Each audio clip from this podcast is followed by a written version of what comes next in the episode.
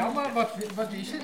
Het is een boomhut met, ehm, met kinderen die daar kunnen spelen. Er is een glijbaan die afkomt op de drempel. En dat is een gebouw waarbij kinderen eh, beneden een bibliotheek is en boven iets heel leuks. Er is eigenlijk een soort pretpark erin.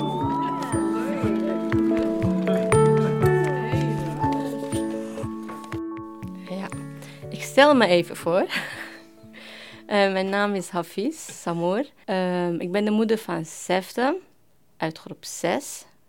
Uh, ik ben de moeder van Aniel. Ik ben Aisha Demir. Uh, ik ben moeder van Mert Demir. Ik ben de moeder van uh, Jalen Piskin. Nou, mijn naam is uh, Fatima. Ik ben moeder van Sarah. En ik woon in Masthof, hier in de buurt van school. Dit zijn vijf moeders uit de wijk Bannenbuiksloot in Amsterdam-Noord. Hun kinderen deden mee aan het project De Nieuwe Bannen 4, de Superwijk. Superwijk! Deze kinderen zijn experts in het gebruik van de publieke ruimte. Ze lopen of fietsen naar school en spelen op de pleintjes.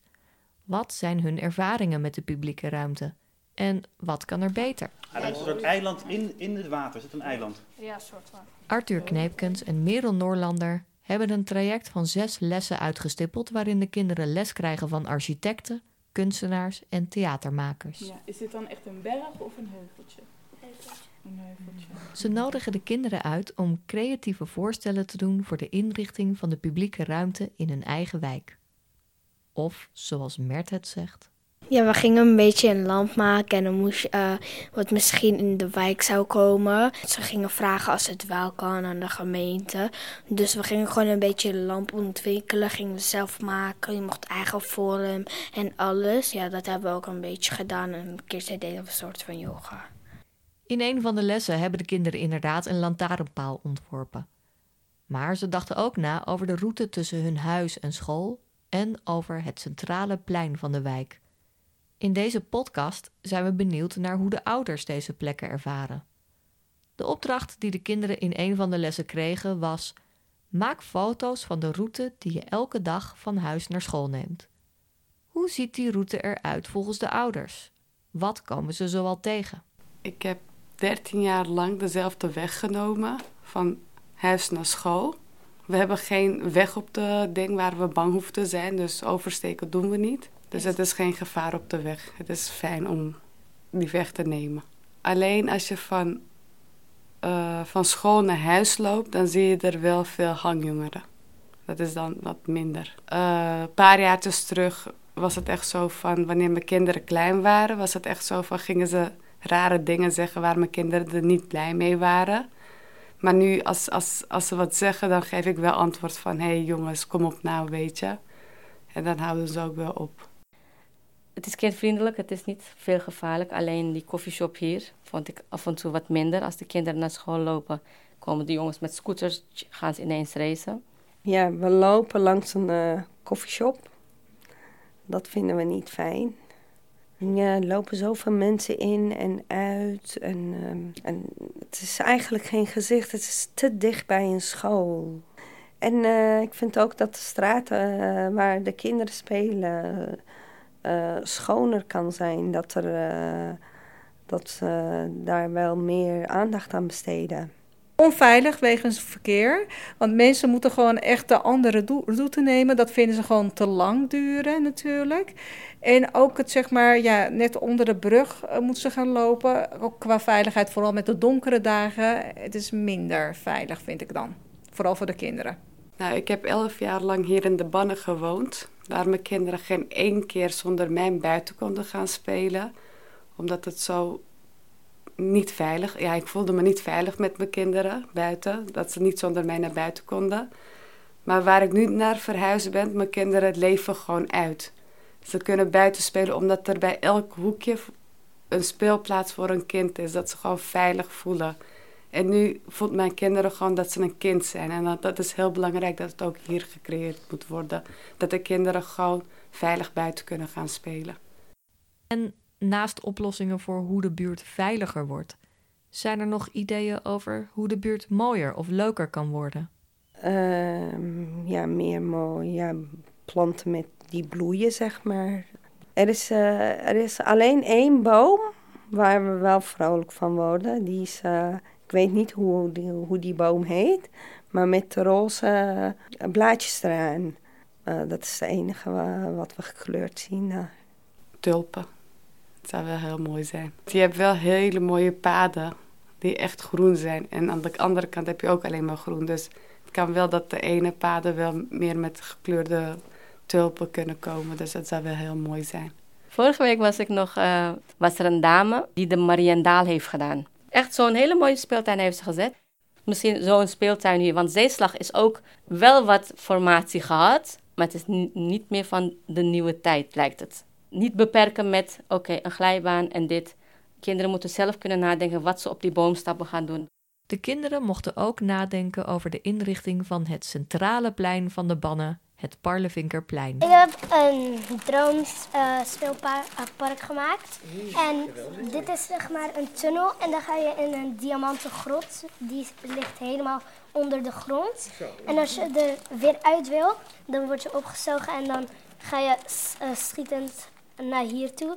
En dan word je opgezogen naar de glijbaan. En dan ga je naar de kabelbaan. En dan ga je door. En dan ga je er vanzelf weer af. Wat vinden de ouders van het plein en hoe zouden zij dit anders inrichten? Ik- het, is, het kan gewoon mijn gevoel zijn, maar ik loop wel gewoon heel hard door als ik naar mijn parkeerplek of eh, naar mijn auto ga, zeg maar. Dus het is gewoon qua, ik weet niet waarom, maar het voelt niet helemaal fijn. Mm, een eetcafeetje zou wel lekker zijn daar in- hier in de buurt dan. Dat de kinderen even heel snel iets kunnen halen. Dat ze niet helemaal naar het winkelcentrum moeten om iets te halen of naar huis. Ik zou denk ik ook meer op die plein van die bewegingsapparaten. Want het ziet er zo sportief uit. Dus met bewegingsapparaten dat de ouders er ook bij kunnen sporten en kinderen kunnen spelen. Dus dat samen gecombineerd. Dus kunnen de vrouwen ook, of mannen ook in eh, beweging staan in plaats van zitten. Zou wel mooi zijn. Ja, de buurthuis heeft toch wel een opknappertje nodig. Het, het ziet er een beetje verlaten uit. Vroeger had je hier een crash of zo, on- iets voor de kinderen. En er werden vaker activiteit. Ik weet niet of er nog steeds vaak activiteit wordt, maar het ziet van buitenaf een beetje. Is dat erg als ik dat een beetje verlaten uit? ja, de pleintjes, de speeltuinen, bepaalde dingen hebben toch wel met de tijd een, ja, een, een beurtje nodig. Het is volgens mij goed zo, eh, anders wordt het te druk weer met zoveel dingen. Beetje leeg is ook goed voor kinderen. Beetje ruimte. En tenslotte, wat vonden de moeders ervan dat hun kinderen meededen aan het Superwijktraject? En wat hopen ze dat de kinderen geleerd hebben? Het is heel belangrijk voor kinderen om eh, zoveel mogelijk te leren op jonge leeftijd. En eh, ook begrijpen, weet je, hoe dat werkt. Licht eh, bijvoorbeeld en zo. Ja, en ik zie ook aan Sarah dat ze het ook echt geweldig vindt. Dat hij aan haar lantaarnpaal zeg maar aan en uit gaat. En dat ze dat zelf helemaal heeft gemaakt. Ik vind het echt bijzonder. ik zelf ook hoor. Nou, ik hoop wel dat dit soort projecten gewoon wel altijd eh, zullen blijven. Maar vooral zeg maar, de creativiteit van de kinderen, zeg maar, hè, ja, dat ze daarmee kunnen uitvinden. Eh, vooral met mijn zoon vind ik het gewoon heel erg moeilijk om iets zelf te bedenken en te doen. Eh, ja, hiermee kan hij misschien dat wat ja, meer op ideeën komen. Toch dat talent misschien een beetje ontwikkelen. Ik vind het ook leuk dat ze aan kinderen vragen wat ze ervan vinden, weet je. Want kinderen, ja, eh, het is ook leuk als ze meede- meedenken. En eh, kinderen spelen ook veel buiten, weet je. Misschien is er iets wat ze ook leuk vinden om eh, ja, erbij te hebben in de buurt of zo. Dat ze dat ook even doorgeven. Wat leuk, dat ze ook kinderen erbij betrekken. Goed idee. Dit is het bloemenpaleis. Dit zijn springkussens. En dit zijn looppaden. En dit is de brug zodat je van de andere flat naar een andere flat kan. En elke bloem is een kamer. Een kamer voor baby's, kinderen, oudere mensen en volwassenen. Nou, echt een mooie... Allemaal in die bloem. Een, eh, een drie generaties. Je hebt geluisterd naar de ingekorte versie van de podcast De Ouders van de Superwijk. De lange versie met meer tips van de ouders om Bandenbuiksloot veiliger en mooier te maken ligt bij de gemeente. De Nieuwe Bannen is een reeks programma's van de Theaterstraat waarin bewoners, gebruikers en andere lokale experts van de openbare ruimte zelf nieuwe voorstellen doen voor de wijk die nu door de gemeente daadwerkelijk heringericht wordt. Wil je de langere versie van deze podcast horen? Of heb je andere vragen? Mail dan naar info.theaterstraat.com. De Nieuwe Bannen is bedacht en uitgevoerd door Merel Noorlander en Arthur Kneepkens. De interviews met de ouders zijn afgenomen door Jorien van Renen en Misha Woutersen. Ik, Suzanne Bakker, heb de podcast gemonteerd. Eindmixage door Jasper Schonewille van Studio De Zoete Inval. Alle dank aan de kinderen. Mert. Anil. Nassim. Sarah. Esila. Sefta. Meriem. En de ouders die meewerkten aan deze podcast. De Nieuwe Bannen 4 was een samenwerking met Stichting Wijsneus en Basisschool de Vier Windstreken en kwam tot stand door een bijdrage van de gemeente Amsterdam. Superrijk! De Theaterstraat is een collectief van zes bevlogen theatermakers in het noorden van Amsterdam-Noord, aan de rand van de stad, in het hart van de samenleving.